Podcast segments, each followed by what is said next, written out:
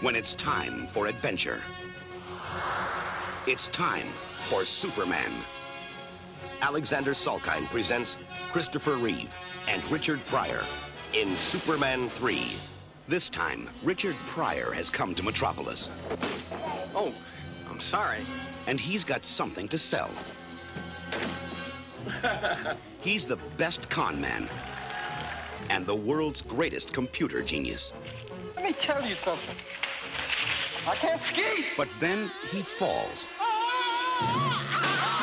for a scheme to turn the ultimate computer into the ultimate weapon.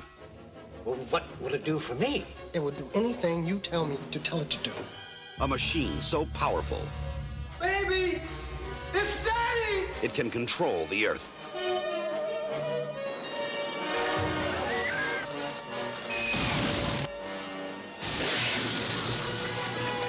No. Now, getting down to business. Change the weather. You know something? You're a genius. And reprogram Superman. Thought you'd never get here. Well, I hope you don't expect me to save you, because I don't do that anymore.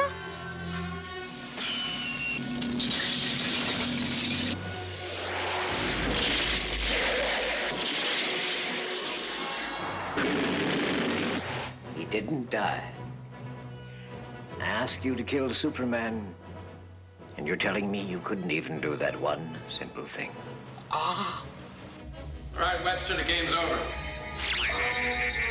But only the man who pulled the switch on Superman oh, uh, see, I'm not with them, Superman. Could have fooled me, mister. can pull the plug on Super Machine. You're going to go down in history as the man who killed Superman. Um, no.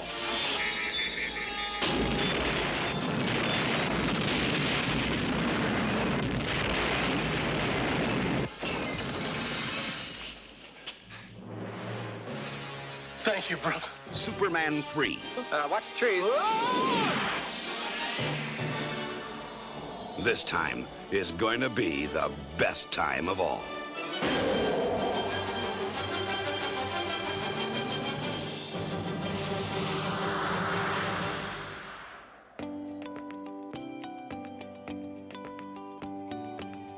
This podcast is sponsored in part by Benjamin Hart That's me! and yours truly, Zac Arnold. And by participation from listeners like you. So let's tune in to another episode of IPC. IPC. IPC. IPC. IPC. IPC. IPC. IPC. IPC. The Intergalactic Peace Coalition podcast. All the galaxies. All for you.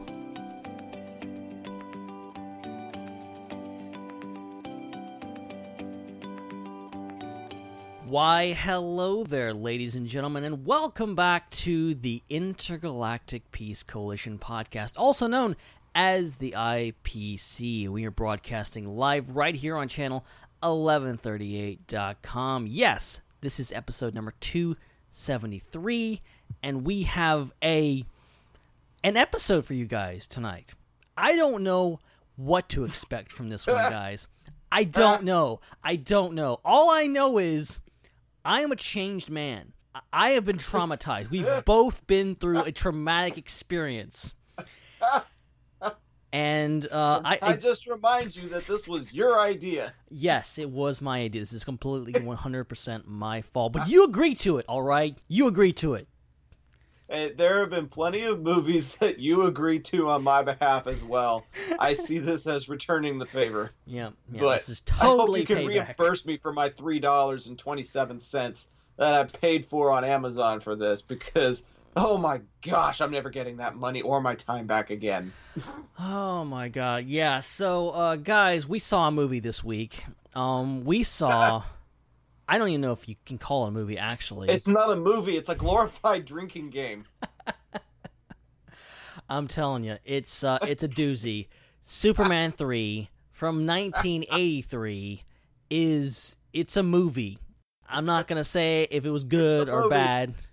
They made it. It's a movie that has been made, it exists, and we, for some stupid reason, we watched it, and we're gonna talk about it tonight, and it's gonna be fun? Question mark? I don't know, but oh, uh, it's dangerous that my mini bar is within arm's reach, dude. I'm just saying. I know, I know. But uh, before we get into it, of course, introductions for the two crazy people you're hearing right now. My name is Ben, and joining me, you've been hearing him already, is my good buddy Zac Arnold. But dude, okay, I just I just gotta put this out there. I have seen some bad movies in my time. You you've introduced me to bad movies, so I have this is- introduced you to bad movies. This is the earliest mention of zombies we've ever made on a podcast. It's true. Zombies is still a better movie than Superman 3. I would agree with that. I would absolutely agree with that. I can enjoy zombies for how bad it is. I couldn't enjoy this one. This is and apparently Superman 4 is worse. I don't see how. I don't oh, see Oh, God. how the hell anything could be better than or oh, worse Oh, than this. Dear God. So, Oh my God. I don't even know what don't to think. know. I don't even know. Because at least Zombies, it has a predictable plot, but it's an enjoyable plot. This movie sometimes felt like it had no plot. I, It yeah. was like, what oh, plot? We'll just we'll just figure it out and we'll make stuff up as we go along, and and uh, Superman will be in it, and and these people will be in it, and and things will happen, and and he'll use his X-ray vision to see the kid's got a broken leg, and it'll be cool because we get to use the CGI graphics to make it look like X-ray vision, and people will be awe-inspired by it. And they'll they'll love this movie. It'll be great. It'll be great. Just just trust me. It'll be great. That's what just kills me is about any movie that's bad, especially this movie, which is possibly one of the worst films I've ever seen in my entire life.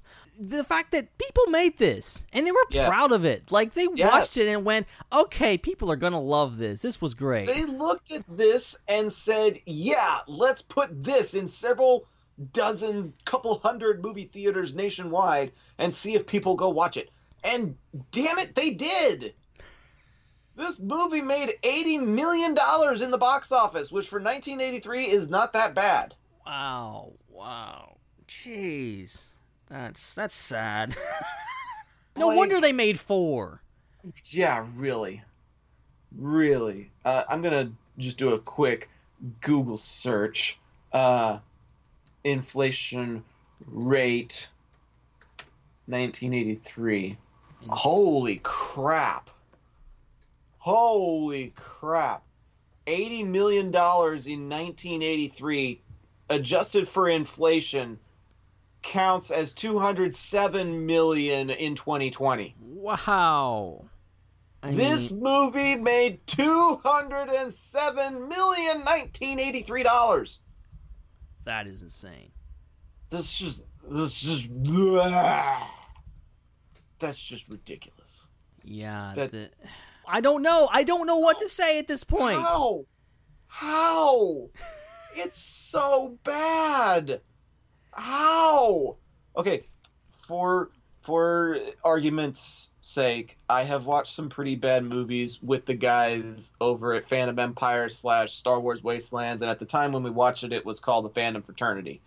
And at one point, we watched all of the Batman films, all the '80s Batman films, including like Batman and Robin and uh what what's the other one? Not Batman Returns, but the other bad Batman uh, movie. Batman uh, Beyond, not Beyond. It's I don't know. They're, they they got all the different ones. I think it is. I think it is Beyond. Actually, Maybe it no, is. no, no, it's not Beyond. because Bat uh, Beyond is the the animated series. Uh, Batman Forever, Forever. Yeah, yeah, that's the one. That's the one with George Clooney, isn't it? Yeah, yeah, Yeah. yeah. No, that's the Val Kilmer one. George Clooney is Batman and Robin. See, that's another franchise we have to tackle. we've Yes. gotten we if we've survived this movie, we can survive Yes. anything. Yes, we. Uh, okay, for, I will do it for you. Okay.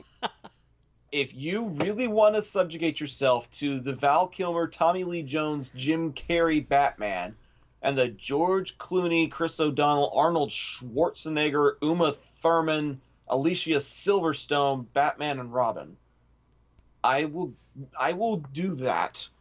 But that will probably be the last time on Earth that I ever do it. Well, I I am empowered after this one. I feel like I'm I'm a man of steel myself oh after Oh seeing this movie. I'm looking at the the box office, domestic box office for 1983, and Superman 3 placed 11th at the domestic box office.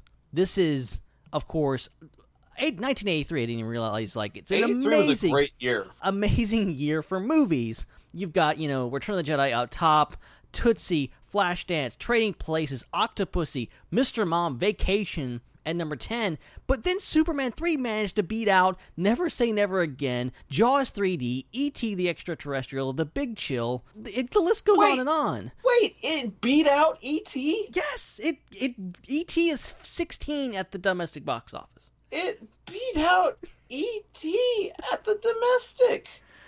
Insanity.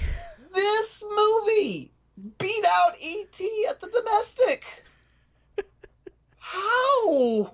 I don't know. I uh, people, what were y'all smoking back in the 80s? Oh my god. Okay, can we talk about something happy before I get drunk on this podcast? Yes, let's let's talk about a little piece of news that dropped today, this Today. morning. As of recording this, this morning we woke up to something that was will hopefully be something really great. It looks really great. Or it's uh, this clip is already way better than Superman 3.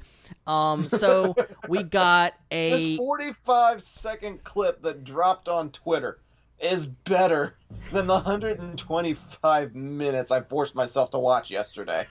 So we got this Stranger Things 4 teaser, and it says from Russia with love, and you see it, and of course it's as you expect from Russia. It's snow, it's you know kind of hellish, and uh, sure enough, we close in on someone who seems to be a prisoner working on a railroad in Russia, and wouldn't you know it, it's Jim Hopper. He's freaking alive. Called it. Oh my gosh. He's back. Guess who's back? Back again. Oh my gosh, dude. There was so much talk trying to figure out if he was alive, if they were talking about somebody else. Like, that was the source of conversation for a solid, like, five or six months. It was the source of memes all over the place. People were literally, like, learning Russian so that they could translate the phrases and stuff that you were hearing in the background. Like, they were trying to get everything they possibly could in order to, to solve this mystery, and then they just drop it for us, like, just like it's nothing. Like, Man. I am I'm super excited. I, I knew that you weren't going to be able to keep Hop down for very long. I just I knew that that was an, an inevitability. You can't kill off a super important character like that not that quickly. And But- also just killing him off as he was an asshole. Yeah. Giving him a chance. He, he's got a chance for redemption now because uh, he was not a fun guy to be around in season three. but that was part of his charm i feel like like even even with the not being such a great guy to be around there was a ton of un uh not unanswered but just unaddressed tension between him and joyce Oh, yeah. Like I I get it. All of that shared trauma you've experienced together, you're bound to have that kind of a bond, that kind of a connection and want to like share that with each other because nobody else can really relate to it. I get it. But I think the thing that killed me was the post that you made on Facebook like almost immediately after you saw the video. And I'm like, "Okay, this is headcanon now." yeah, it's uh, you know, you you have uh, the whole thing with the Black Widow trailer, and Mhm. the fact that David Harbour, of course, is in the Black Widow movie, playing a guy named Alexei, who is a essentially the Russian Captain America. That that seems to be too a little too coincidental for my taste because I think. And my theory remains that uh, you know he went to Russia, he died, quote unquote, but he didn't. Went to Russia, ended up, you know, na- renaming himself after an old friend from Stranger Things, and uh, eventually became the Red Guardian. And voila, Stranger Things is in the MCU. It's confirmed. This just this just adds more fuel to the fire. I, like I said, am making it headcanon because he had a really great connection with Alexei. His name in Black Widow is Alexei. He's literally working on a railroad in Russia and could end up just staying there or we don't know how long he's been there. That's the other thing is he he could have been there for several years and been Yeah. able to go on adventures with Natasha Romanoff and then end up back at the compound. Or maybe he's been brainwashed and he ends up back there or something. Like, who knows? But I love that David Harbour is getting this kind of attention and notoriety and opportunities. I don't really think Hellboy was very well received, but I think having him in the MCU and having him back for more Stranger Things, it keeps his name out there in pop culture and in news. And I'm just I'm glad to have Hopper back, and I'm I'm excited to see what they do with his story in this next season.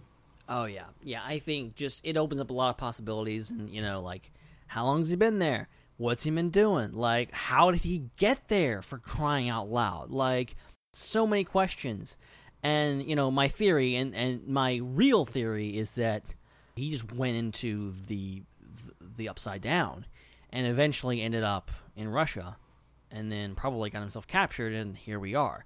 Um, but that's gonna be hella emotional when uh, he gets back to 11 and gets back to all this eventually, hopefully, um, because that was freaking emotional when that he read that letter and at the end, and you know, we, we thought we were saying goodbye to him. I, I'm glad it wasn't true.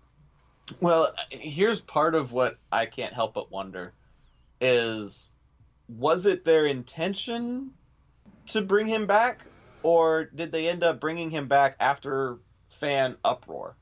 Yeah, I would be curious to know if that was the. Well, I mean, they do have that post credit scene where they're going, "Oh, go get the not the American." I think Yeah, that but- may be. I think that may be your clue that they were always planning this, but at the same time, it may not have been. I who knows? I really I don't know. I the fact is he's back. The the oh point matters. the main the main point is he is back. And I'm very very excited to have him back. He's probably one of my favorite characters on the show and probably one of my favorite TV characters in general. You know how there's like certain TV characters that you end up kind of relating to the longer you watch the program? Like Uh-huh. for me, I found myself relating to Chandler Bing from Friends, Nick Miller from New Girl, Ben Wyatt from Parks and Rec. Um, but now I'm kind of seeing myself as a possible Jim Hopper when I get older. Yeah, yeah, I totally get you. Min- minus the minus the smoking, uh, having asthma would kind of keep me from doing that. But I, c- I could kind of see myself developing into a Hopper type of grumpy but loving kind of provider dad person one of these days. And it's it's funny to relate to somebody like that in a in a drama like this. And uh, I'll tell I'll tell you another thing. The first two or three seasons of the show, I saw myself relating a lot, and and potentially ending up like Mike Baxter from Last Man Standing. That show has really gone off the rails now, but the first few seasons were pretty funny.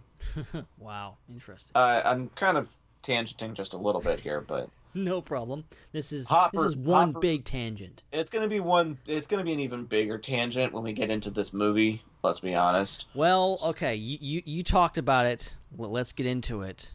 Oh, do we Um, have to? Yes, we have to. The sooner we get to it, the sooner we can get it over with. All right. Uh, So uh. let's let's go ahead and do this.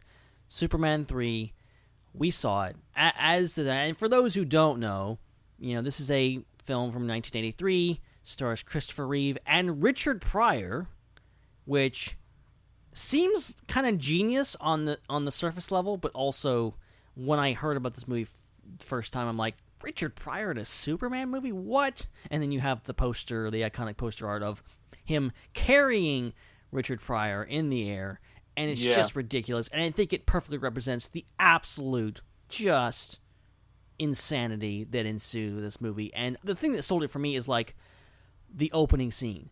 The opening scene is probably one of the worst things I've ever seen in my life. It is awful.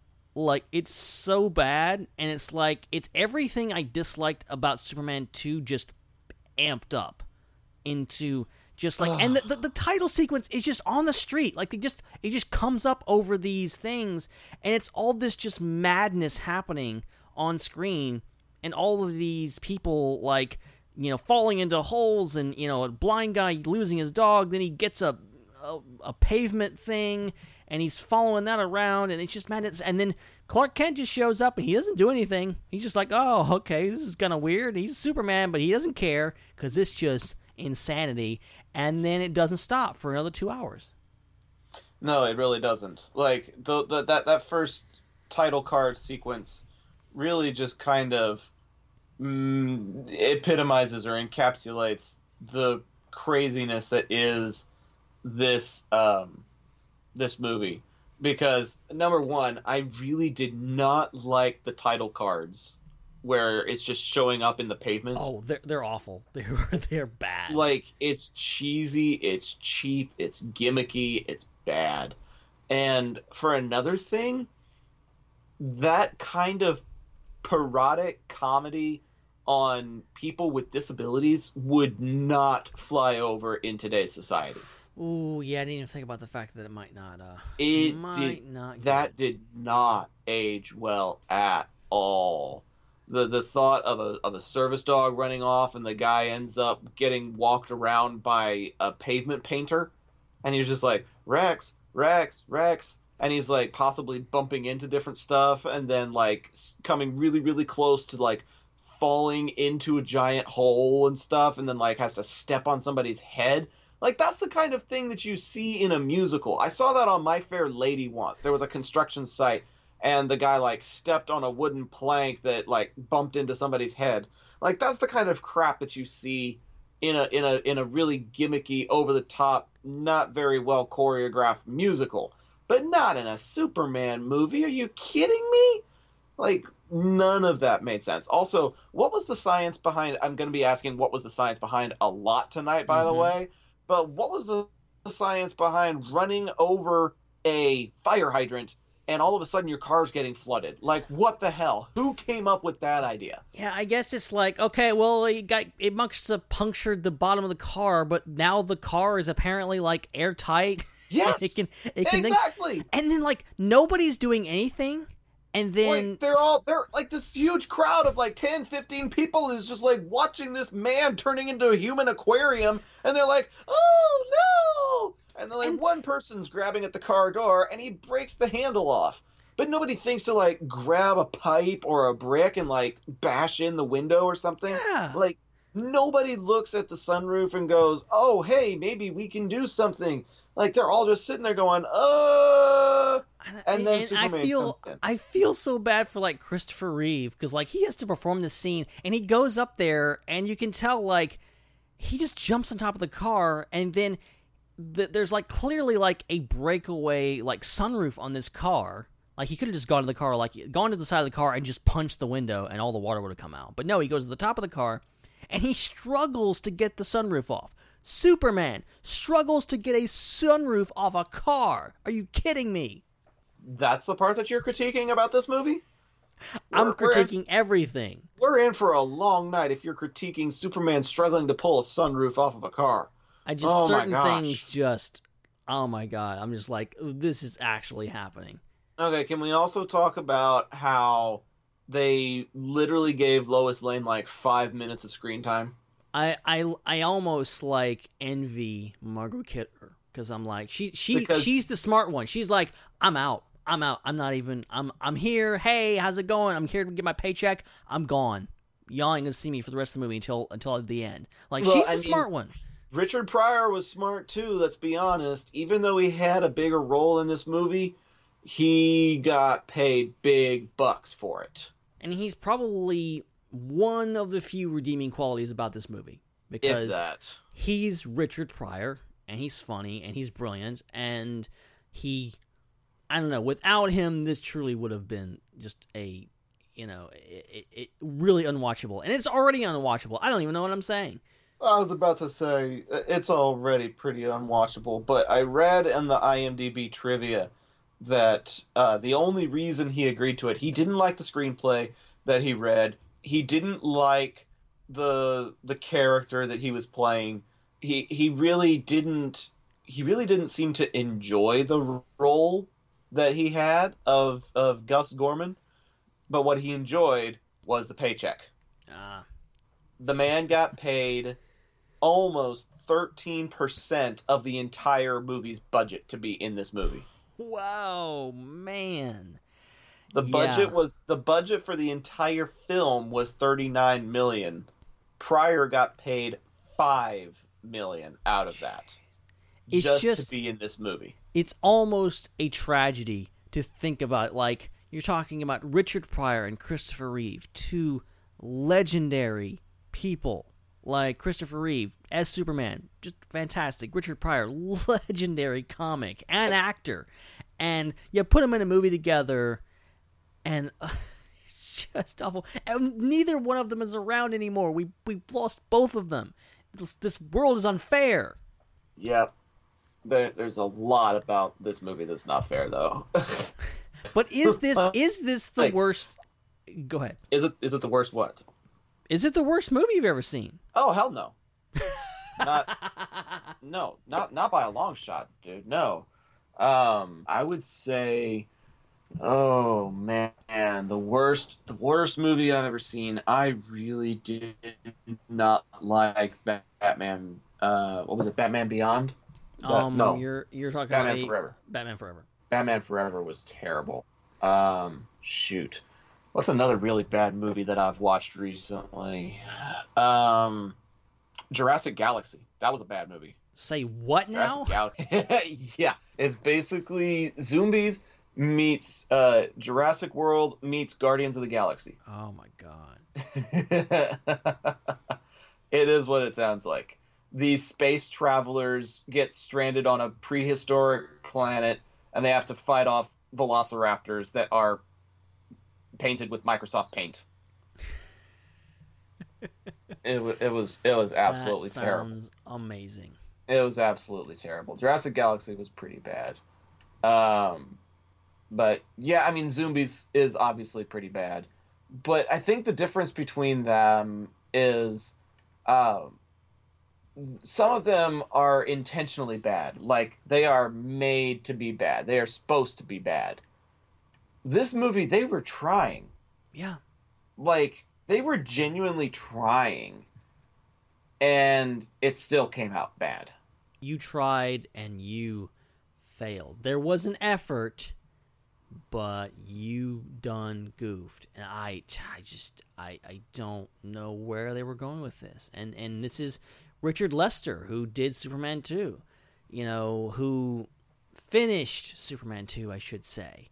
Who, from what I've heard, kind of added more of the ridiculous elements from uh, Superman two you know, in that movie, you know, whereas Richard Donner was think was trying to take it a little more seriously, and you know, I think he got his way here because it, it's just ridiculous. It is, it is intentionally ridiculous. It's out of this world, just like every moment, and like, I honestly, I think there is some redeeming qualities. Like, I like Lana. I do. I like her as a love interest for Clark. Um, I like her better than than Lois, to be honest. Um, it's still weird and cringy and not very Yep. good, Yep. but like I like the actress, and you know I, I think like in a better movie it would have gone over really well, but it, it isn't. So whatever.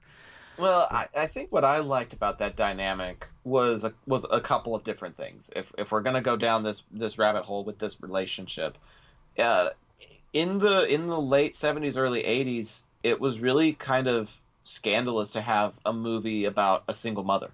Right. That that really wasn't something that got explored very often. That was that was kind of groundbreaking. That really wasn't something that was supposed to happen. And from what I understand, the um, comics writers had to scramble when the announcement was made that Lana was a single mom in the movie. They had to like write the comics in such a way that explained it away before the movie release, so that it would make sense. Hmm. Okay. Like they were they they were really scrambling to try and make it work, but I think it did work because not only was she constantly turning down people, uh, one one rambunctious person in particular, but not only was she turning down the people of Smallville, but she was also working to take care of her son, and Clark made a pretty decent father figure. Yeah. Like he was a good influence on on what is his name, Ricky. Ricky, yeah, little Ricky, which which was like, oh, am I watching I Love Lucy or something? Yes, that's exactly what I was thinking. Little Ricky from I Love Lucy. Oh my gosh, Desi Arnaz Jr. Um, but you know, he was a good he was he was a good influence on Ricky, and uh, you know, ended up saving Ricky from the the the tractor. Which oh my god, I had to drink during that scene. I was like, oh, it's I so will bad. give I will give them credit for that scene. I actually don't think that scene's that bad. I think Oh, it's terrible. it's uh I don't know, it turns uh it, it turns almost into a horror movie, you know, taking uh farm equipment, but uh But they weren't with like malicious intent. It would have been an accident. Like you had to have this really unfortunate extreme set of circumstances for all of that to line up. They just happened to decide to go on a picnic that day. it just happened to be kind of weird, nasty weather. It just happened to be in a field where they've decided that they are going to be harvesting the crops on that particular day. You would have thought that all of the people doing stuff on that plot of land and the, the farming equipment on the other side of the property might have tipped you off to not have a picnic over there.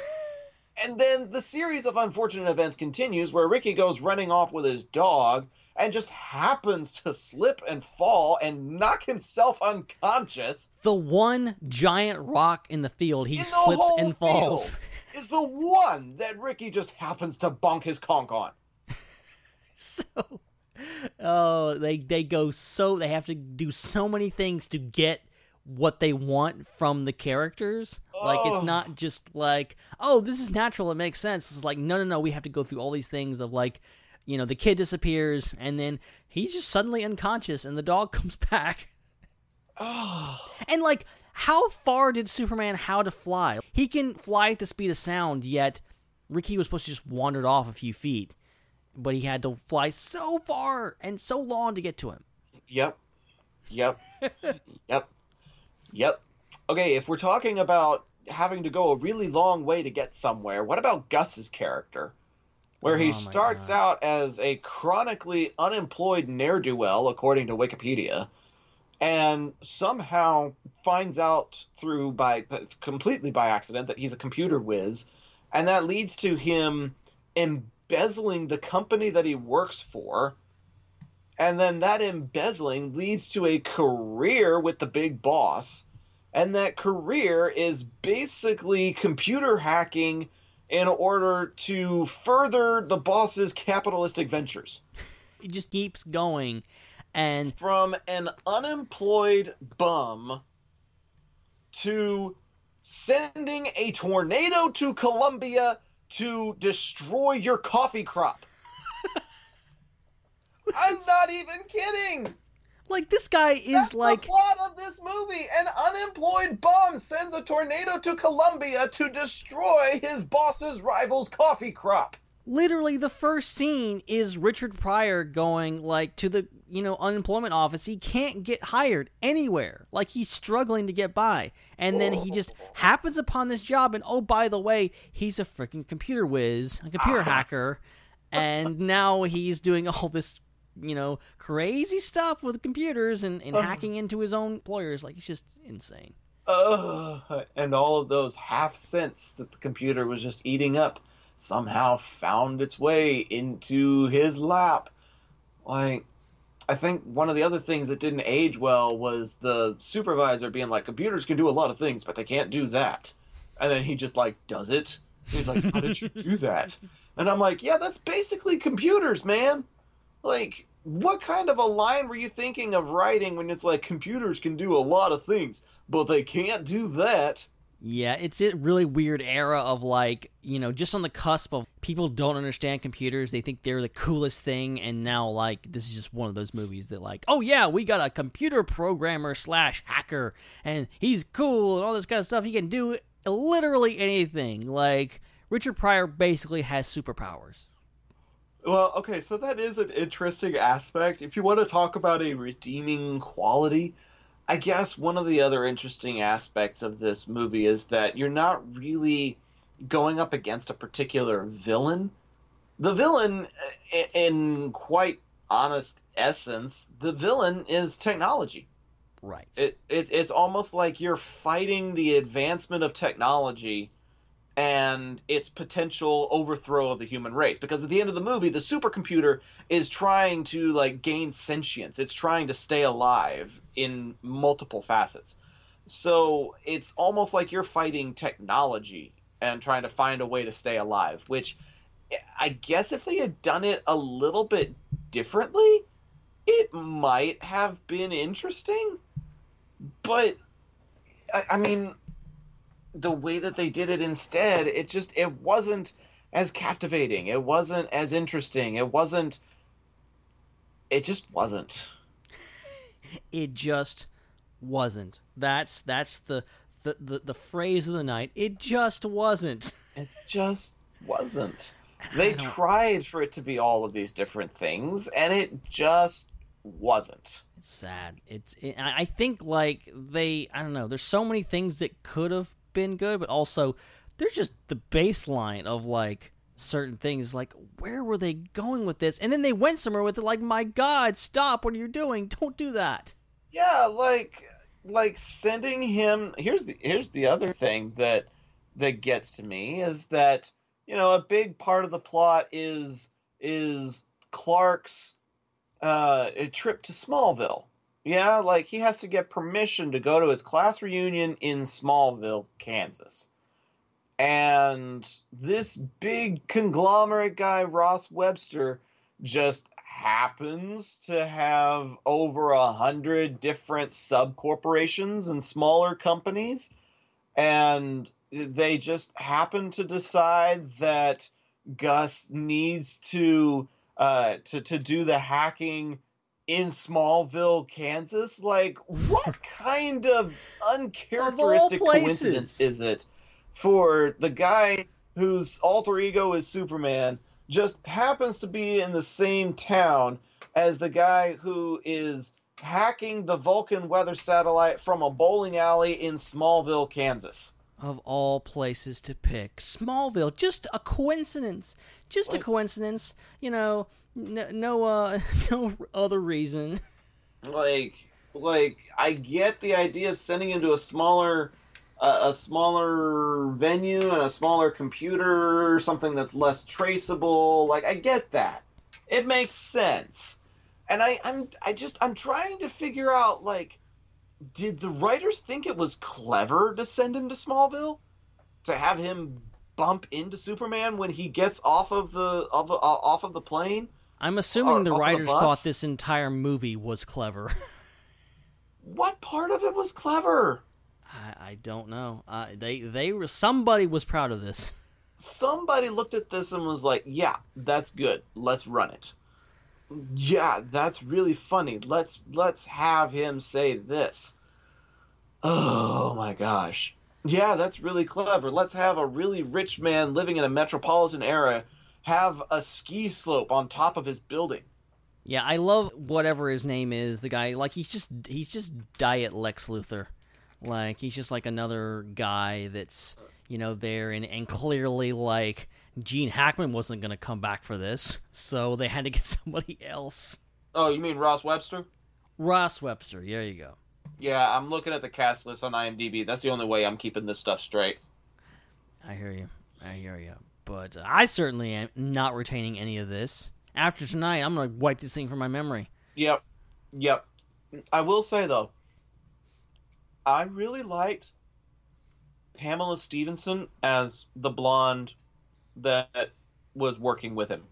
Really? The one that that she basically put on an act as a ditzy blonde, but she's actually a lot smarter than she let on. Okay. Yeah, uh, yeah, Lorelei. yeah, yeah. Like Right. at one point, she's reading a, a psychology book, and then they come in and strategize about moving all of the tankers into the Atlantic Ocean. Like move them into the central central part of the Atlantic, which okay, that's another issue that I've got with this movie. Like, like okay, you have decided that you're just going to hold all of these tankers hostage by moving them to the middle of the Atlantic. And when one ship decides that it's not going to do it, you've literally got the Man of Steel under your thumb, apparently. All it takes is dressing up in scantily clad red clothing and sitting on top of the Statue of Liberty. But you're able to coerce the Man of Steel to go out to this tanker and teach him a lesson. And rather than picking him up and moving the boat to the Atlantic, which is basically what he did with the giant chunk of ice at the chemical plant earlier, Yeah, he he's already established he can do that. he's already established that he can just pick something up, even though physics doesn't really allow for that to happen. He's already established that he can pick something like that up and just move it. But rather than pick something up and transport it to another part of the ocean, he just punches a big freaking hole in it. I love how there's a portion of this movie that just Superman gets sick and he just becomes a troll. And he's just Yes! punching holes in ships and creating oil spills. He's walking up to people and, you know, like she's on the Statue of Liberty and, and she's like, I hope you don't expect me to save you because I don't do that anymore. that was so bad. I don't do that like kind of trying really hard to, to to sell that he doesn't care. Like I'm not Superman anymore. And he's like, Uh, he's like, he's like flicking nuts in a bar and knocking over bottles of booze, and they're like, they're like, watch out, Superman's drunk, and I'm like, um, did we forget about his high metabolism that keeps him from getting intoxicated, or is that just gone out the window?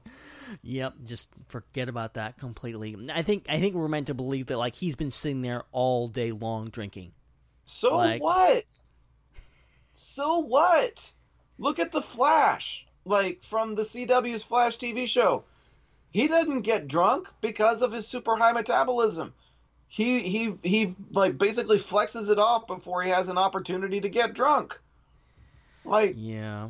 Superman doesn't get drunk. That's part of the territory of of the of the line of work that he's in.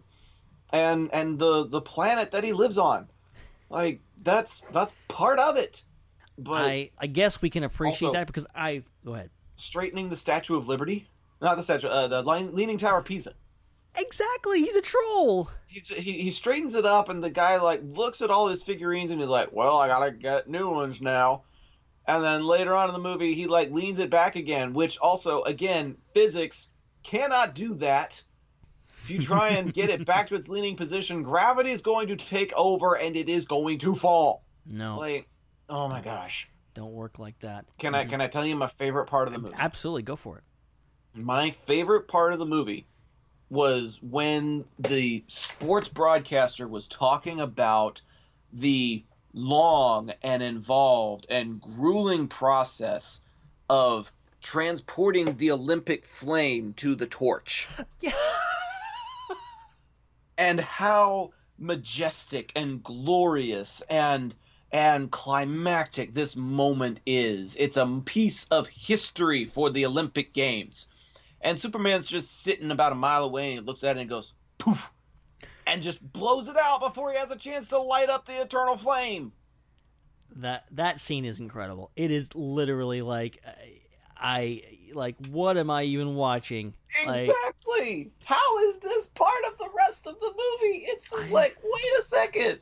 What I is lo- this? I love it so much though. It's just like he's just like, yeah, I'm just gonna screw with people. Like he's become like what anybody would with those superpowers. I'm just gonna cause havoc and just annoy the hell out of people. Also, the way that he ended up the way that he is with that tainted kryptonite. The tainted kryptonite only became tainted because some of the unknown chemical that Gus ended up discovering when they examined a real piece of kryptonite, he just filled in the blank and said that it was tar. like like the stuff that you put in your cigarette, tar. And people just looked at it and was like, "Okay, yeah, it's got mercury, it's got this and it's got this." And yeah, yeah, 0.57% of it is tar. I like that it actually this whole sequence actually sets up one of the only like somewhat impressive, at least from a technical level, scenes in this movie, which is the Clark Kent versus Superman fight that happens, which is ironically something that was literally just referenced in Crisis on Infinite Earths. Brandon Routh Superman says, "You know, this isn't the first time I've gone crazy and fought myself."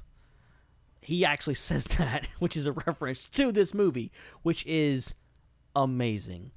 But oh, wow. But we get this scene and they actually do a pretty good job with the cinematography of like showing, you know, obviously it's Christopher Reeve and a, you know, a stunt double Right. doing this whole scene, but it's brutal. And it's basically the entire scene is just, you know, uh, Superman beating the crap out of, uh, Out Clark of him, Kent. out of himself, yeah.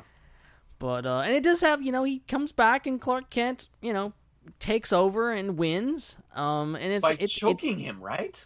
Yeah, almost. Yeah, he he throws him in like a a garbage compactor thing, and then he comes out, bursts out, and then he takes his glasses and he crushes them, and then yeah, it's it's a whole thing. It goes on and on. But like, how does how does Clark Kent finally regain control? Doesn't he choke the Man of Steel? Yeah, it's like really almost an awkward scene where he's like on top of him and he's choking him. Oh my gosh. See, don't get me wrong. Doing like self versus self is something that they have been working on for a long time, going all the way back to like the 1940s with the with the Marx brothers. You know, they had Oh, yeah. the the iconic mirror sequence where the two brothers dressed up identically and then they did like similar movements in order to make it look like they were looking at each other in a mirror.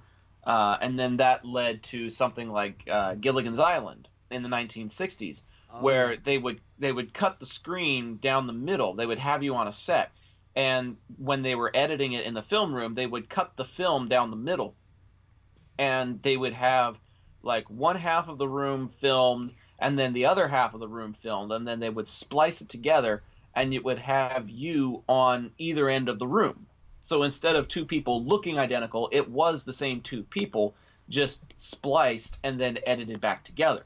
Like this is something that has been in the works for decades, and then finally kind of comes to life here in this movie in 1983, and then it leads to, you know, the the Charlie and the Chocolate Factory scene where the the anytime you see an Oompa Loompa, it's the same person replicated with CGI. Yeah. You know, Yeah. it, it like like all of this has been like in the works leading up to the idea of replicating one person and having them appear in different parts of a scene or a screen using you know stunt doubles and technology. So it's it's part of that groundbreaking uh, cinematography that has gone from the 40s till now.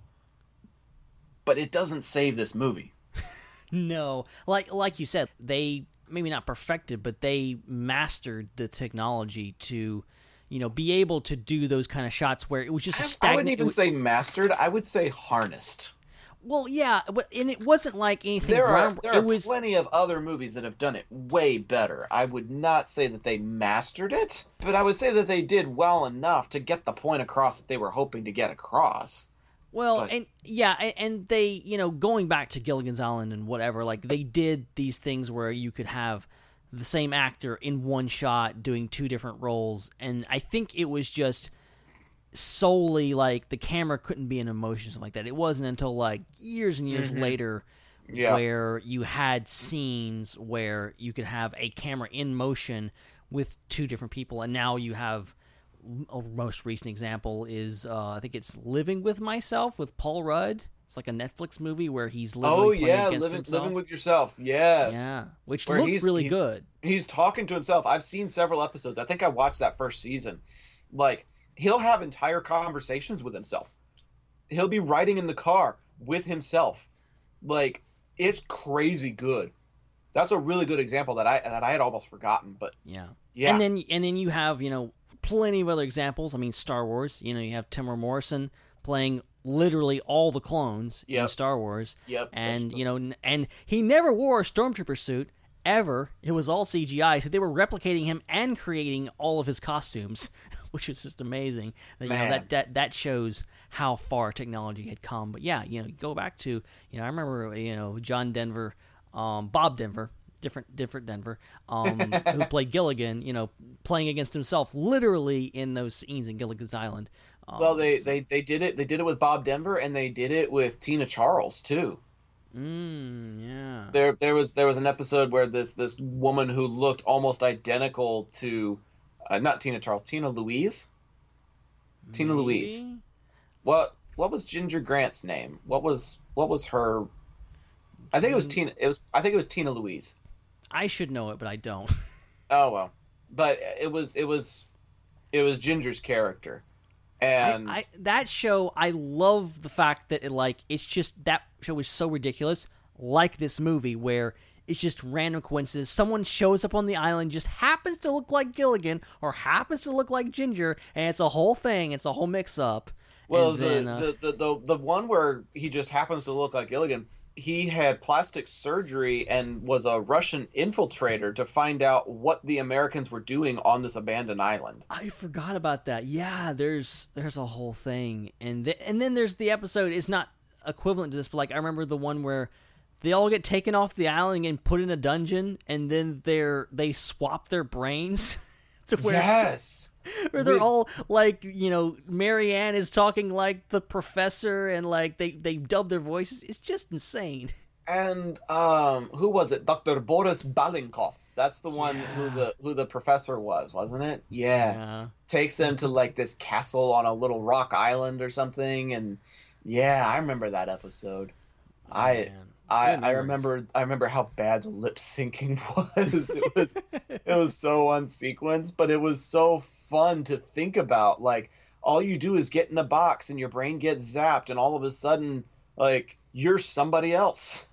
like it was crazy. That was a crazy show, and we probably need to do like a Gilligan's Island review at some point. I would love that. I would love a trip down memory lane going back through uh, basically one of the most syndicated programs in television history. Yeah, and only ran for three seasons. Yeah. Yep, Insane, but such a classic. yep. Did you know that that inspired the TV show Lost? I doesn't surprise me. Basically, Lost is a is a modern dramatized version of Gilligan's Island. It's the gritty reboot of Basically. Gilligan's Island. It's the gritty, soft reboot of Gilligan's Island. If Like- if uh, if Gilligan's Island had ran for four or five seasons, there would have been a smoke monster and polar bears and stuff and time travel. I'm sure. Oh, I'm sure. I'm sure time travel would have been would have been made at, at some point. Uh, Did you ever hear how the series ended? Wi- Gilligan's Island? Yeah. Mm, I don't think I ever saw the ending. So they made a movie, and Yeah, the yeah. entire gang gets rescued. They they end up going back home, and nobody gets to nobody fits back into society. Nobody acclimates back to the way of living. Like the skipper can't get any work because he lost a ship at sea, so nobody wants to hire him as a ship's captain. Hmm. And Ginger ends up going back to Hollywood and finds out that everything is about sex, and she doesn't want to actually have sex scenes. She just wants to look sexy. What? So she like draw. That's where she draws the line. Like she refuses to actually get naked in Hollywood or something like that. And uh, the Howells, the rich people, the millionaires, they get back into town, and the Wolf of Wall Street doesn't have the the business acumen anymore. Like Hmm. he doesn't fit in. Nobody's fitting in. I don't think the I don't think the professor is welcome back to his school or something like that. Like they found somebody else and replaced him or or something like that because they thought he was dead, you know. And so like basically everybody is having trouble getting back into the swing of things. And they decide to all meet up to talk about their problems and they're like, "Hey, how about we go on a boat ride?" And I, I I can't remember exactly how it ends, but they either decide on their own to go back to the island, or they're on the boat ride and another storm comes up and they get shipwrecked again on the same island.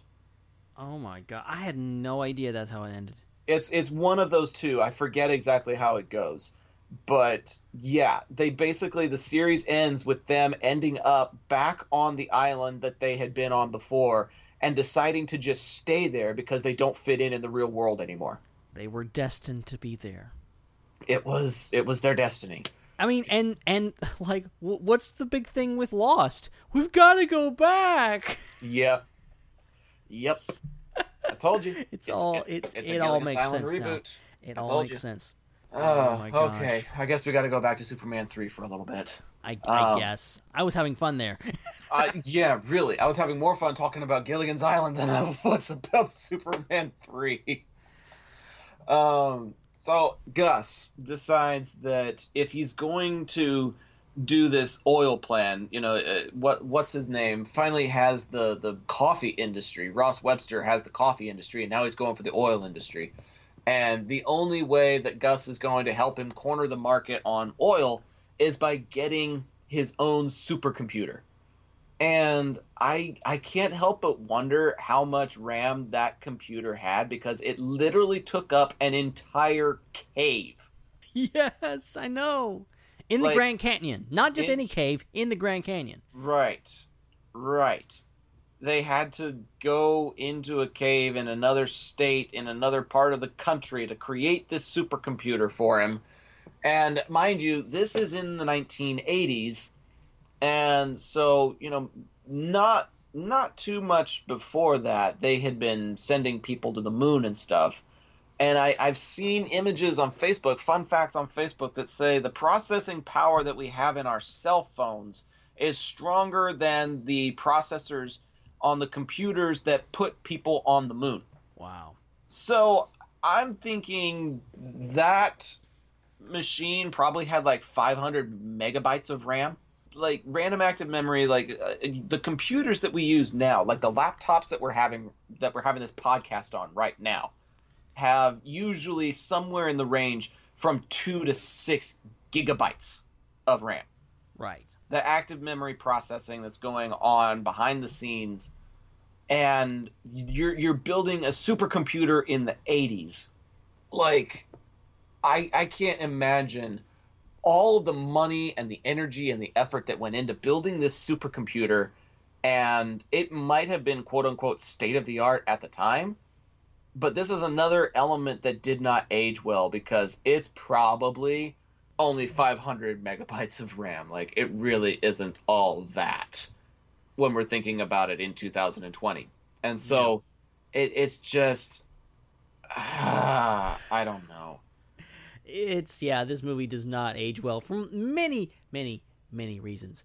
Um, but uh, and that being one of them, and the the whole computer sequence, like at the end when, like, I like I was, you know, at that point you're kind of like used to the movie, like okay, this movie is nuts. You know, it's going places that I just don't want to go in and didn't expect. And then the woman gets sucked into the computer and becomes like this cyborg, and I was like what the hell just happened? What am I watching? Okay, for a little bit there, I I was upset by that, but then at the same time, I was looking at that going, "This is the best part of the movie." It just got it just got super dark. Like all of a sudden, uh, Vera, I think her name was Ross's sister. All of a sudden, she's gone from being a henchman to being the computer personified like you are you are giving it drive and will and ambition and a soul. Like it's consuming her. And it's going to be like one of those hive mind kind of things where I am the computer, the computer is me. I've got the processing power of the computer, and the computer has my emotions. Like the computer's evolving, it's growing, it's living. And then, like, five minutes later, they get her out of it, and I'm like, oh, crap. yeah, I was, like, surprised the, the too. one thing that was promising about this movie, and you like retcon it within the movie in about five minutes. Yeah, like they destroy the computer. He puts acid in the computer in the computer that bubbles up for some reason, and then it destroys Okay. the computer. Did you, you you remember where that acid came from, though, right? Uh, no. Okay, that acid is the same acid that he was trying to protect in the chemical fire on his way to Smallville earlier in the movie. Okay, how did he end up with it? He flew. Okay. I completely missed that. I totally, in- I totally wasn't checking my phone in that scene. even in my drunken stupor, I I was able to catch that. That was the one piece of clever storytelling where they made it like circular, where it all made sense. Because at the time, that that chemical fire made no sense whatsoever. Like, why is this happening? How is this happening? Why am I watching this? And then you have the fight against the supercomputer, and it's supposed to be able to anticipate and react to your moves and have chess like counter moves and whatever but it didn't have enough information on that particular acid. But it's something that superman learned when he was helping put out the fire was that if that particular acid that that one scientist who wouldn't leave if that acid ended up overheating if it got too hot then it would create like an apocalyptic cloud that would take out half of the county or something like that Right. and so he goes out to the lake and freezes a bunch of it and then tosses it over the fire and it turns into rain somehow, which I still don't get, but it preserves the acid. So when he's fighting the computer, I guess in the middle of that big fight, he flies all the way from the Grand Canyon to nowhere, Kansas, picks up a can of that acid and takes it back to the fray so that when the computer ends up going on the fritz, it's going to overheat. It overheats the acid and it creates a like a fire or an explosion that destroys the computer. But Just again, insanity. again, such a a drawn out and convoluted plot that it's hard to enjoy it. Like just maybe in the 80s that was mind blowing, but to me I'm just like, "Oh, well that explains the chemical fire earlier. Doesn't explain this dumpster fire of a movie, but okay."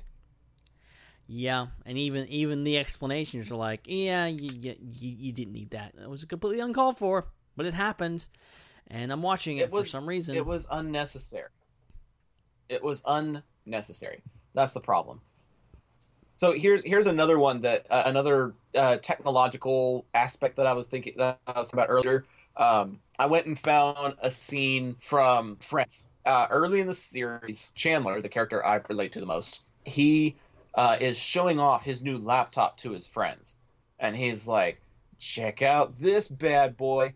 12 megabytes of RAM, 500 megabyte hard drive, built-in spreadsheet capabilities, and a modem that transmits at over 28,000 bps." and that's like the early 90s. Oh my gosh. So that's like after this movie.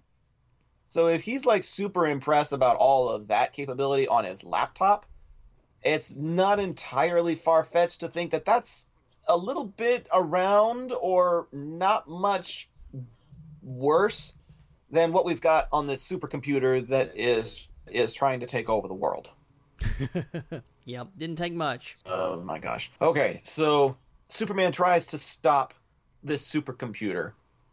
And it basically turns into a video game, doesn't it? Essentially, yes. Like like for a minute here, for for for a hot minute, you have got Ross Webster.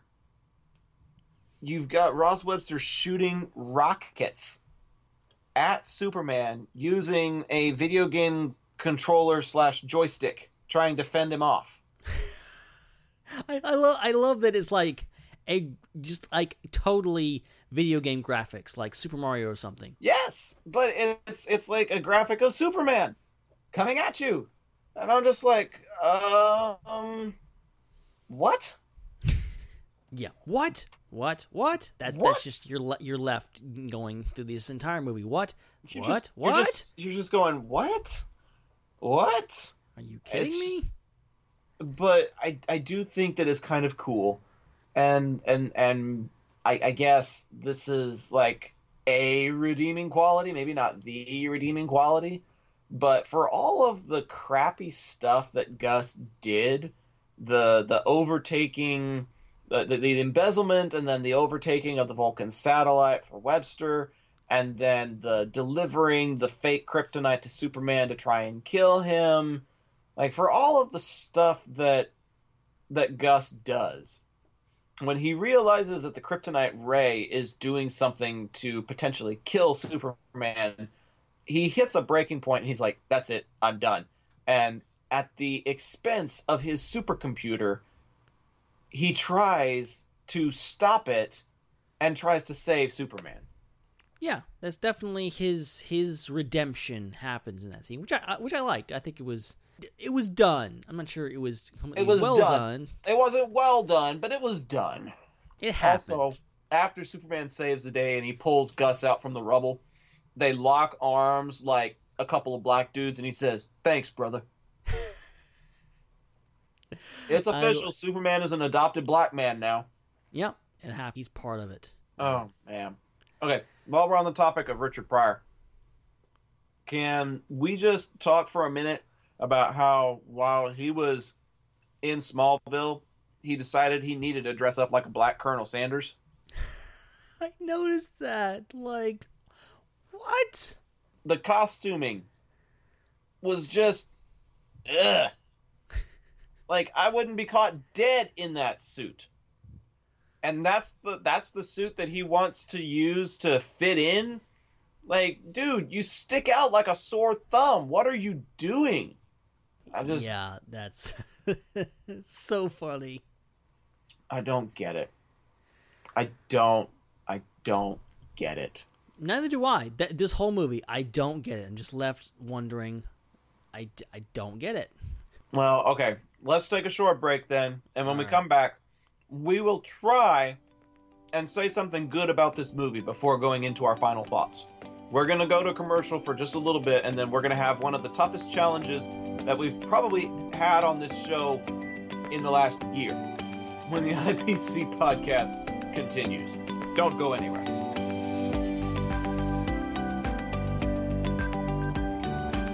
This is IPC.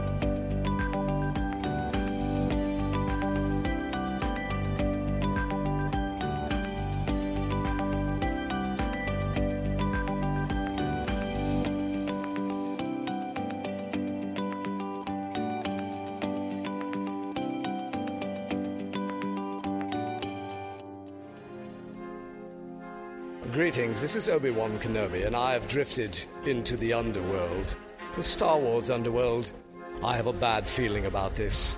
Hey y'all, this is Ben Hart here. I know y'all just heard me on the IPC talking all things geeky and fun. Now I'm here to tell y'all about my other podcast. It's called The Star Wars Underworld, about all things Star Wars. We talk Star Wars The Clone Wars, Star Wars The Force Awakens, Star Wars Last Jedi, Rogue One, A Star Wars Story, and so much more. I record it with my friends Chris and Dominic, who are here to tell y'all all about it. Hello, Chris. Hello, Ben. I'm so excited to talk about Star Wars this week. It's fun. It's funny. We're going to have a great time. Hey guys, I am so nostalgic for mall packaging, and I love being on the Star Wars Underworld podcast talking all the latest Star Wars news. Well, now that y'all had a little taste of the show and you know what to expect, you should check out more episodes by going to StarWarsUnderworld.com or by searching for the show on the iTunes, the Apple Podcast, the Google Play, and all sorts of things. And may the Force be with y'all.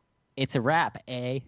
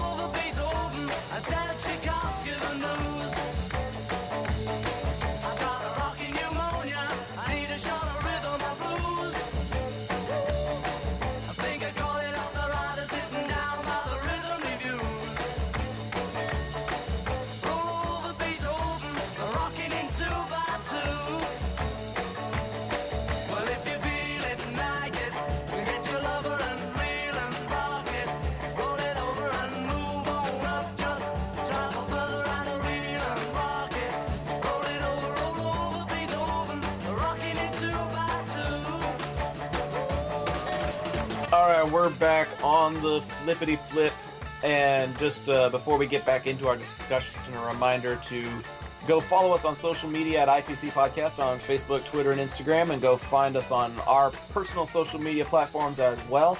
Zach ZAC underscore DFW and Ben Hart with no E. Spell that out phonetically on whatever social media platform that you use. You'll be able to find us there. Wherever you listen, please give a rate and review. Please do not rate this episode based on the movie that we talked about. Please. We're doing our we're doing our best, but oh my gosh, it is tough to talk about this movie. yeah, I, I probably should have given a disclaimer off the top to say, yeah, uh, this is probably not a good starter episode for you guys. We've had better podcast episodes. And we've certainly talked about better movies on this show before. um, so uh, yeah, don't don't judge us by this, please.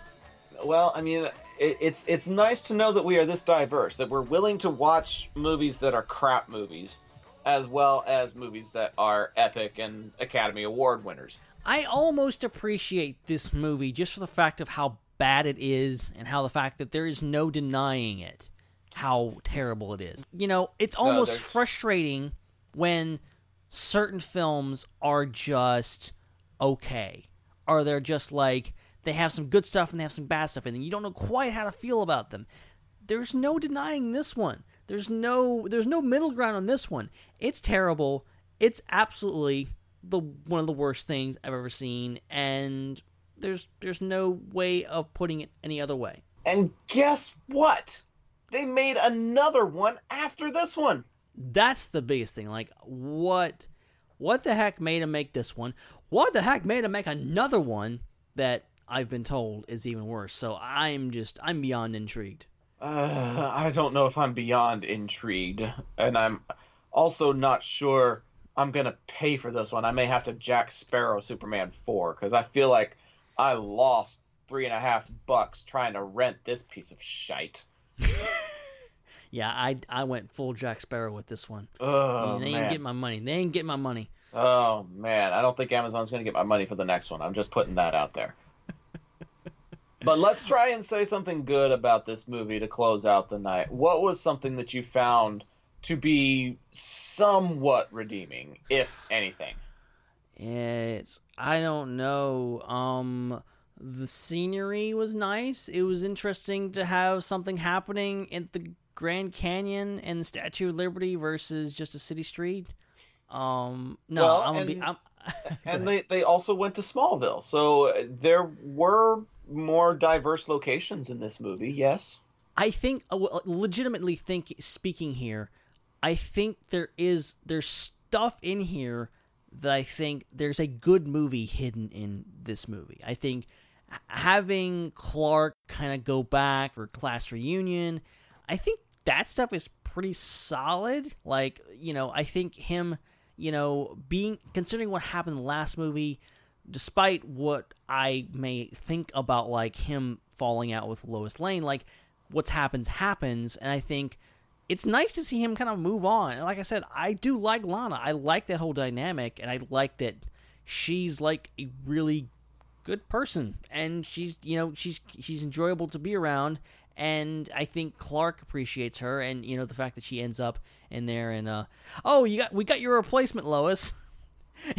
like they're being a little too meta with this but uh yeah i enjoyed lana way more than lois i'm sorry and she was a part of it that i think is actually decent Okay. Okay. Um. Hmm. Man. I. it's daunting isn't it It's it's really tough. It's really really tough. Um.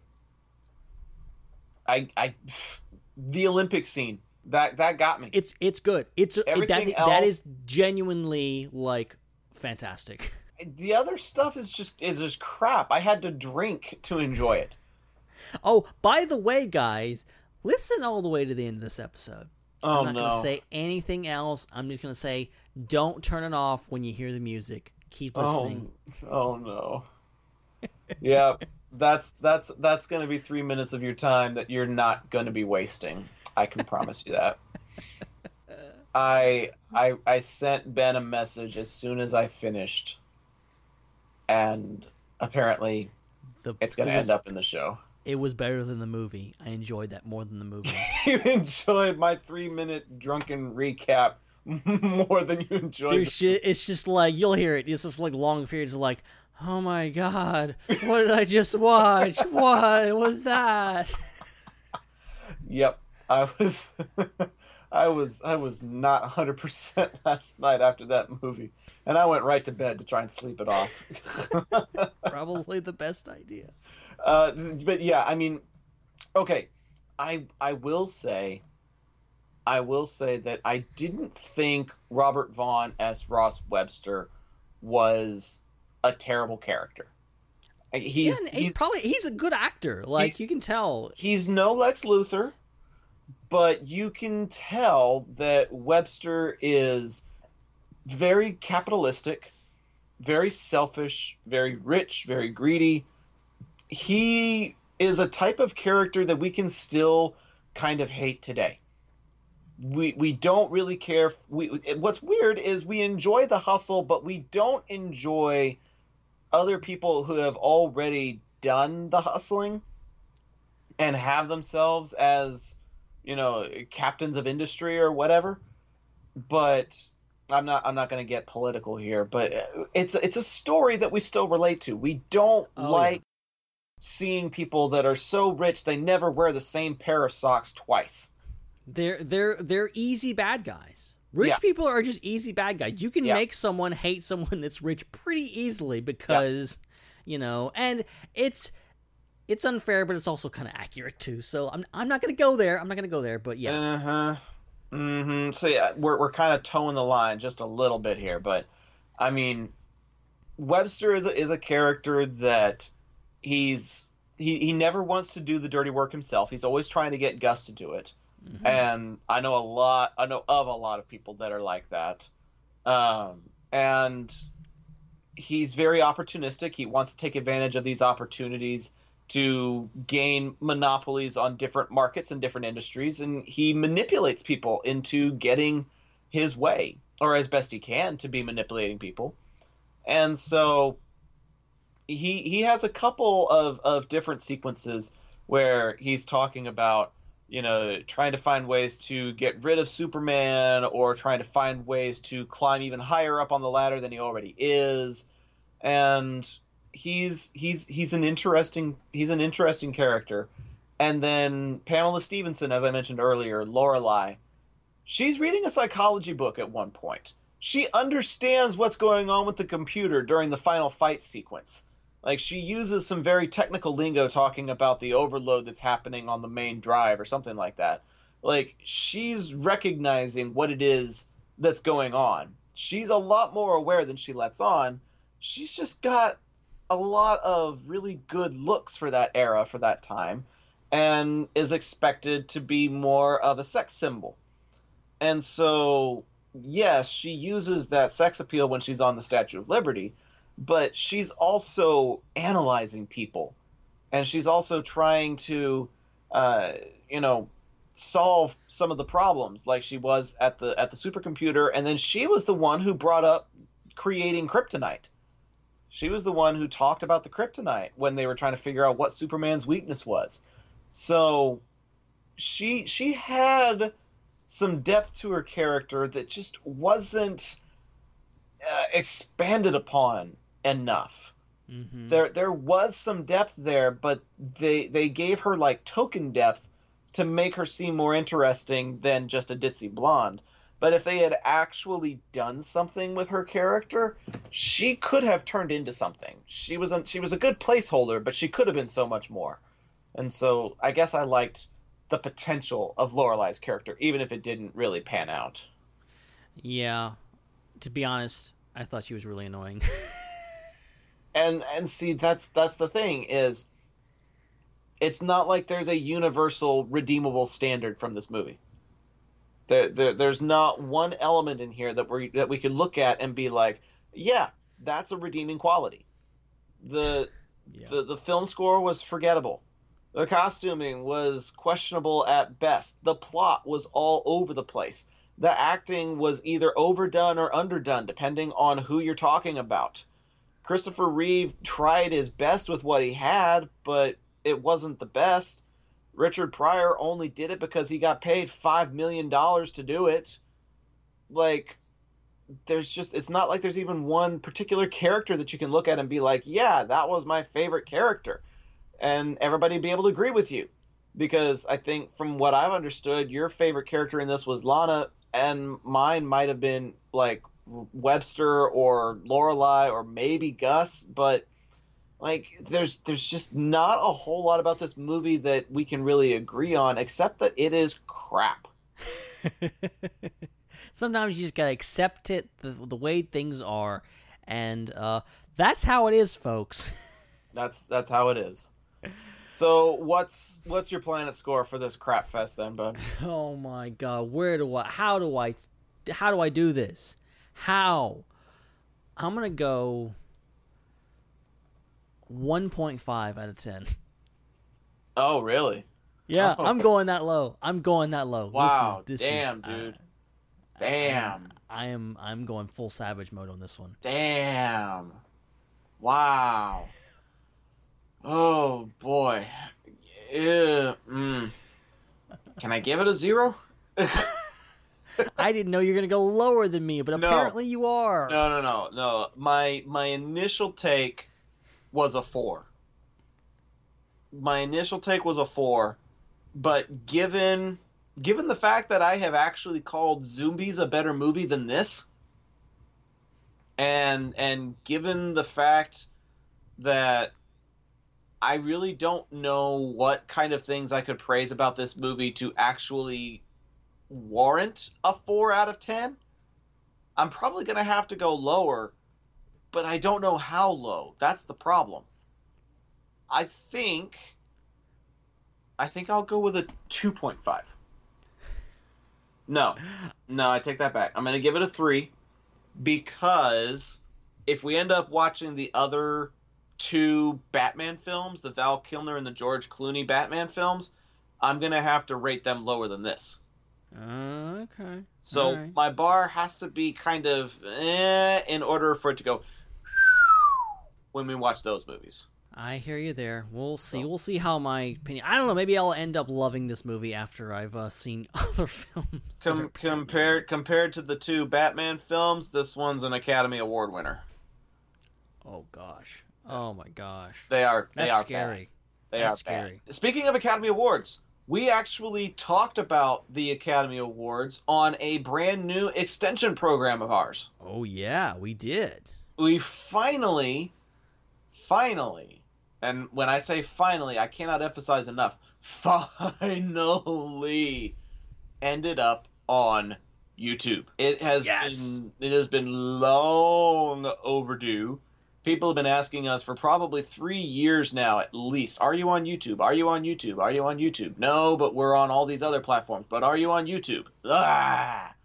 The problem is putting like a two-hour podcast on YouTube. Uh, it just it doesn't work. It really doesn't, and it's really complicated to put all that together, anyways. And it's just not worth it.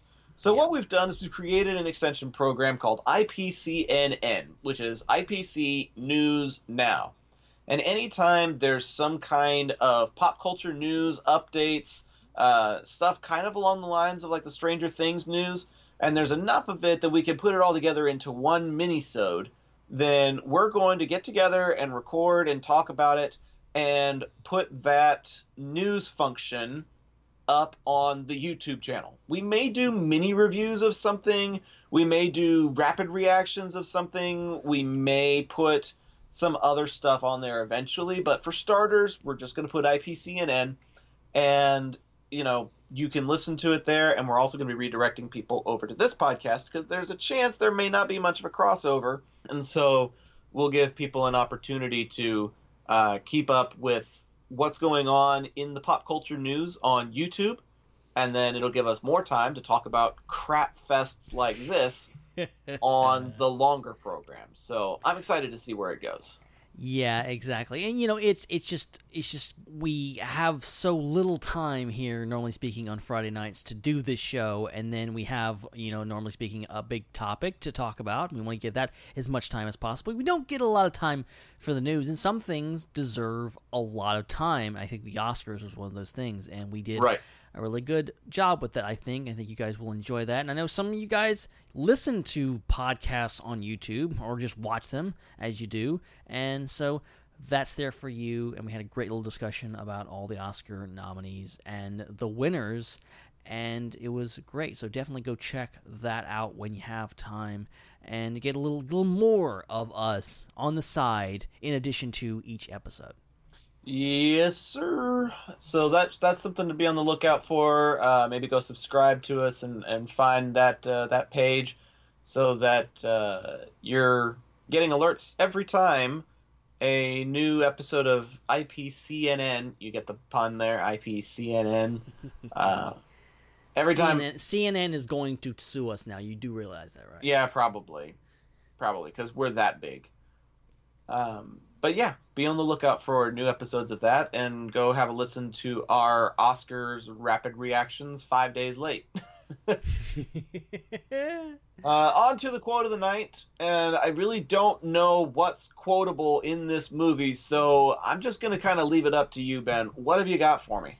Well, I think one scene that stood out to me as, again, maybe not good, but it's a scene, and it's it's listenable, and I I genuinely think Richard Pryor was trying in the scene in regards to you know doing it right, and it's the scene where he's kind of just riffing and just going off on a tangent about his experience with Superman when he goes up to the the the there's apparently there's a ski slope on this guy's roof in the middle of a city apparently and there's fake snow. I, I don't know. Like it's just it's ridiculous but I love Richard Pryor coming up there and then he's he, he puts on skis and all this kind of stuff and he's just doing this whole bit where he's talking about Superman so kind of funny and yeah go ahead and listen to tonight's quote of the night You didn't see the man come flying out of the sky from the clouds. It was him with his cape flapping in the.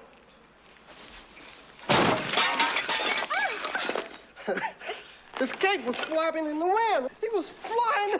He was great. He was just flying around. Shh. The cape was blowing in the wind like this. Shh. Looked like a flag. Shh. And he landed right in the middle of this big plantation. Dun, dun, dun, dun. Right? And he looked, checked everything out, right, with his x-ray vision before he did that. And then he put these laser beams out of his eyes onto everything. Bzzz, laser. Dried up everything, just like that. I'm talking about dried it up like the machines that they have in the men's rooms. You know what I'm talking about? The hot air comes out and you put your hands under there and you dry them off. Sometimes they don't work, right? But Superman's worked. And you think he stood around to take bows? Not this man. No, sir. He flies off again, right? Then he saw what really caused the trouble, right? He flew into the tornado, went down to the bottom of the tornado, and turned it upside down. He made the little end on top and the big end on the bottom. I was gonna go crazy. I never seen nothing like it. The, the big end was on the bottom, the little end on the top. Mr. Ross, it was the, the big. Superman's bad. I'll say he was. I mean, he was bad. No. No. No! Oh, here, let me Perfect. help you. It was a perfect plan. It was foolproof. And we were the fools. It's not my fault. I did what I was supposed to do. You can't blame me. But He ruined it. do. Every time they make a A mistake, lousy they blame it do-gooder ruined storm. Just like Now that he's pulled off this stunt, he'll try and stick his nose into my oil scheme and ruin that too. Well, uh, who's the teacher sent to the principal's office? I've got to get rid of him. But how? Shoot him? You know about him and bullets. Kryptonite. What? Or Krypton Ham or Kryptonheimer? I don't know what you call it, but there's this stuff that can, like, hurt Superman. How would you know about that? Oh, I know a few things. So I understand from the graffiti I've seen. Wait a second. She's right. Kryptonite. I remember reading about it in an interview with him. Well, where did it come from? the same planet that Superman came from, Krypton. Where is Krypton? It's nowhere. It blew up in space many years ago. They sent Superman here from there when he was just a baby. Right. See, I know some things too. Wait a minute. Now, you know what happens when a planet explodes? Debris. Things floating in space. So? So, all we have to do is find out where in heaven Krypton used to be. Then we just get good old Gus to contact the Vulcan satellite. Uh, old Gus has been doing some thinking. Good. That's why I keep you around. Yeah, I've been thinking that I'm not making enough money for this gig. Gus, if there's anything I hate, it's greed. Greed? Mr. Ross, just a minute. Let me tell you something. I can't ski. Okay, well, that was a quote. It, it, wa- it was a quote. It was a quote. We, of the ful- night. we fulfilled our obligation to give you all a quote of the night. You are welcome. Good night. no, we still have one more segment to do, and this one's far more enjoyable than trying to come up with some kind of a quote from this film. Uh, it's time for a uh, a food related topic that is being discussed at almost 11:30 p.m. local time, so this should be interesting.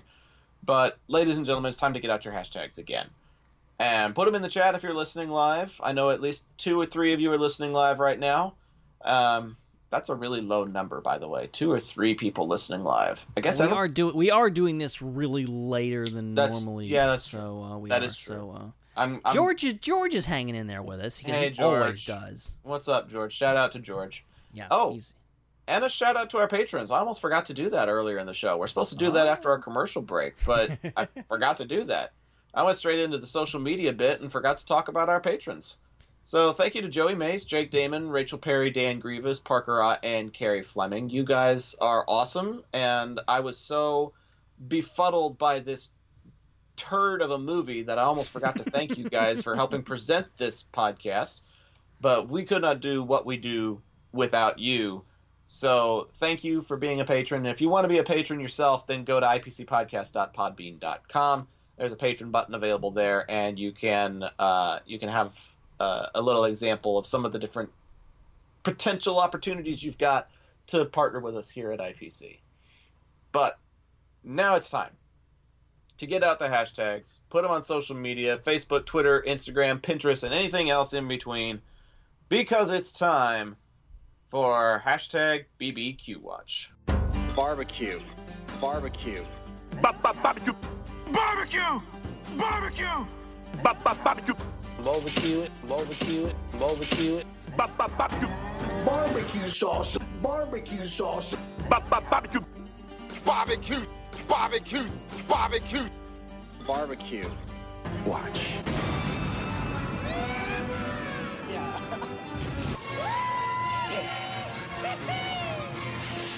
Okay, so this one is all you, Ben. You you actually went to something that sounds amazing. It sounds like Comic Con for food, and I'm, it is actually. I, I'm really curious how this went because you've been to one before. You say this is round two, so I'm really curious how uh, how all of this went for you.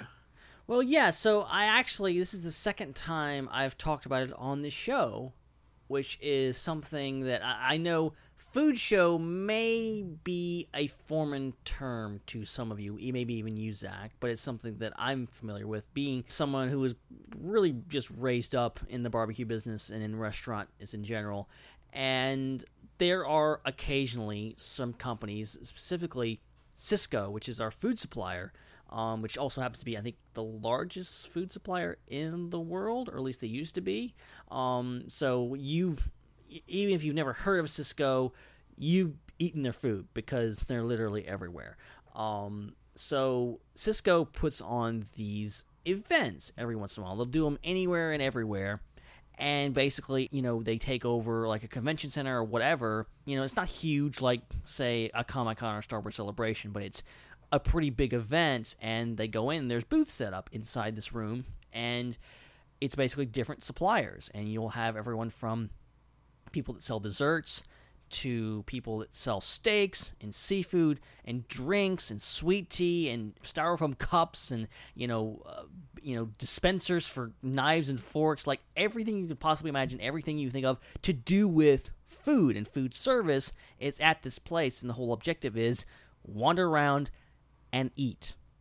That's the thing you do. Crazy. and literally it's a thing where we get invited to these things and we even take family members now and you just go and you just eat and you go hungry and you leave full and it's all free and it's amazing. So you just wander around to anything and over here there's steaks over here they're they're serving chocolate chip cookies over here they're serving jambalaya like and this you know sysco is out of new orleans so there's a lot of cajun stuff there's a lot of different foods but what i want to talk about really quick is what i actually ate at this thing um, because I kind of made a note of a lot of the things that I ate, and I don't know, might be interesting to you guys. I don't know if it is. It's kind of fascinating to me, and I wanted to share it. Um, real quick, so I'll just run it down, and then stop me if you hear anything that that it, it sounds interesting. But uh, first thing was chicken twists with pretzel breading. What? Yeah, so it's like these mini chicken fingers that are like really like thinly cut and, and apparently they've got pretzel-esque breading on them weird but good so that was a thing um I had some. I had a good hamburger actually, really good ham cheeseburger actually. Um, steak was great, as I mentioned. They had chicken alfredo. They had uh, mini chocolate chip bundt cake. And I should say a lot of this stuff is in order, so I'm like going back and forth between the dessert and like regular food and then breakfast food, as was with the next thing sausage, egg, and cheese waffle. So Oh, wait, so was that on the waffle or in the waffle? so picture this basically a waffle with sausage, egg, and cheese stuffed into it. So like stuffed into the crevices of the waffle that you're eating? Right, it's like a waffle sandwich, if you may. Was it one sandwich? Was it was it was it one like waffle kind of folded over itself taco style, or was it two waffles like mushing like all a that together? like a waffle, like a waffle. If they like cut a waffle open somehow and stuffed sausage, egg, and cheese into it. In wait, so it's a like a Belgian waffle, like a big Belgian waffle, split down the middle and stuff put inside of it, closed back on itself. Right. Sausage, egg, and cheese. What? And of course, the waffle has like maple syrup in it somehow, so like you're getting the full effect. Powdered sugar? It's- I didn't taste any powdered sugar, but maybe they put some in there. Oh man, little little powdered sugar and a little little whipped cream. Oh my gosh. Yeah. Um, and then up next, uh, uh, they had uh, cheddar biscuits, with their, which they said were like Red Lobster biscuits. Did not taste like Red Lobster biscuits to me. Oh. Were not nearly as good. Bummer. Um, so uh, those didn't get a buy. And see, that's the whole thing. Is like they're selling it to restaurant owners. Like, hey, try this, and so and they're always talking to you about, hey, you can market it this way. You can put it in, on your menu and sell it, and you give us money, we'll we'll send you stuff. We'll send you a box of it to try. It's stuff like that, and they're always trying to thing. And some things work, other things don't. A lot of times, you're just trying to get free food and act like you're interested in their product when you're really not. Right. Um, because that's the way it goes. But uh, a lot of it you are interested in, like for example, chocolate fudge brownies. because that's a thing. Um, someone would just had like you know things of French fries out there. I'm like, hey, I want fries. Hell yeah! And then there was a gumbo jambalaya mixture. So like they had jambalaya and they poured gumbo on top of it. So it created like this really weird and amazing uh, concoction, very southern, very Cajun. If you're familiar with gumbo and jambalaya, Goodness. um, and then they had a meatloaf sandwich, which is, as you can imagine, a giant piece of meatloaf between two pieces of bread. Great stuff. Isn't there bread in meatloaf? I guess so. Like I thought that was part of like like a stuffing content was part of the meatloaf, and that's part of what gave it the loaf type form. And you slice that up and you put it between two slices of more bread. Yeah. Oh my apparently, gosh. apparently that's a thing. So uh, it was pretty good, pretty good. Um, and then ch- uh, had, had a giant chocolate chip cookie, which was great because you know it's a freaking chocolate chip cookie. How could you not like it? Mhm. But and then finally, and this is something that I've mentioned this to you previously, and I don't think you approved. I don't think you approved, but I'm saying it right now. I tried Beyond Meat, as in the vegan non-meat meat. I tried a hamburger and I tried some sausage. It was not bad at all. It was Mm. pretty good. I'm not. You guys know me. I'm not a vegan. I'm a carnivore through and through. I love my burgers, love my steaks, but it was pretty good. I'll give them credit. I'll give them credit. They they if somebody had just given that to me and said, "Hey, try this hamburger," I'd be like, "That was pretty good." It wouldn't have dawned on me that it was made from vegetables. So it, it was vegetable based. It wasn't bean based or or Right. jackfruit based or something like that. Well, yeah, I think the biggest thing for me is that it, it was the flavor was there, like it tasted like beef, it tasted like grilled beef, but the texture was a bit different. Like if you looked inside the hamburger, you could tell like the whatever made up the burger. If you're familiar with like what ground beef looks and feels like, Mhm. it looked different and felt different in your mouth. It tasted the same, and I'm a big texture person. Like I things if texture isn't quite right or if it's not sitting right with me, I don't like it, no matter what the taste is. Yep. But the the texture was different. It wasn't bad, but it was different. I get that. I get that. and I would just- love, I would love a Beyond Meat barbecue burger. That's what I want right now. Well, I mean, I just want food because it's late and I'm hungry. I know, I know. Uh, See, this is the ultimate torture. I keep you late to talk about food and won't let you leave to go get food. Well, I'm about to leave anyways, just because. uh, I've I've had burgers before that are like black bean burgers rather than rather than meat patties, and you're right. The Right. texture the texture can be different. Uh, it doesn't make it bad. It just makes it different. Um, I, I like to experiment like that. Don't get me wrong. I, I don't want it to seem like I'm I'm like completely against that sort of thing, but there are also just some things that I feel like you don't mess with, and I just I don't I don't like having a traditional meat patty messed with. Like I enjoy a patty melt from Whataburger. I enjoy a, a bacon burger from Chili's. You know, there are just some places that I I really like their burgers, and to try and go with a vegan option compared to a, a meat option, you know, I got friends uh, that that may not like me saying this, but I really like the meat option, and if I have an option between the two, that's usually the one I'm going to take. Yeah, I yeah, for me it's like I totally respect and support anyone who goes that lifestyle and go and goes the vegan lifestyle. Like that's awesome. It's it's better for you. It's better for the environment. But I, I, I I'm not. It's not for me. It's not just me. not for me. But uh, you do you. You do you. I just I can't I can't bring myself to do it. I just can't, and I won't. If I don't if I don't if I don't have to, I'm not going to. this is a barbecue podcast, and there will be real barbecue in this establishment. I'm just I'm just saying. I'm just saying. but I think I'm done saying. I think I've said all that I want to say. I think we've said a lot of things tonight, and maybe a little too much. Probably. Um, but uh, it was fun while it lasted. Um, the podcast, not the movie. Not the movie. I'm glad the movie's over. I'm not glad the podcast is over because it means we have to wait a whole week before we can do it again. But uh, maybe the fourth one will surprise us, or maybe I'll show up to the show drunk. Who knows? Yeah, I went. I went into this with low expectations, and and somehow even they weren't exceeded. So now I'm going in with really low expectations for four, the quest for peace, and I don't know what to expect. Well, and the ironic thing is, we're called the Intergalactic Peace Coalition. You would think that we'd be more excited about this, but we're not. Maybe it's right up our alley. Maybe maybe that's it. I don't know. Maybe it's a sleeper. God, I hope us. it's not up our alley. We don't want our show to be like a, a like a simile to that movie.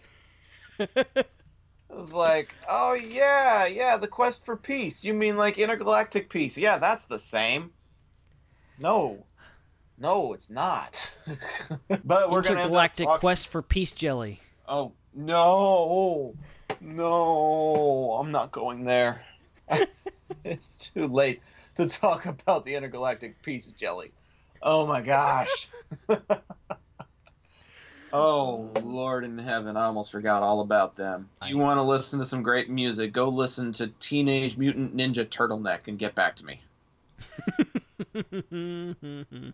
Oh dear oh, God. Oh my goodness.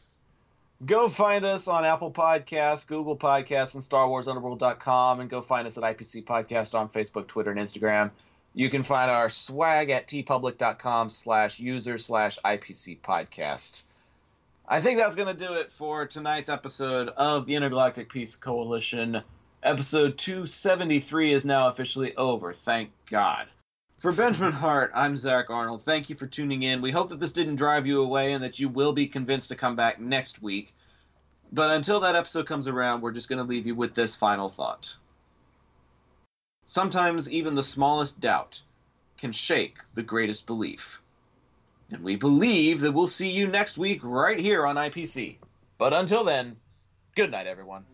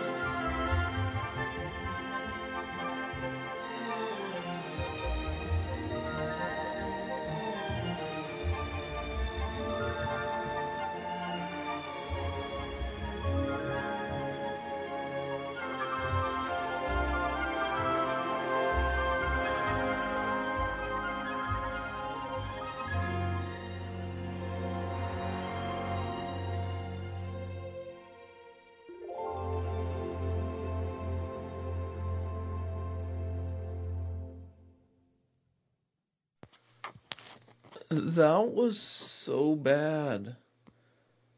That was that was just so incredibly bad. Like some movies are cheesy and some are gimmicky and some are just bad.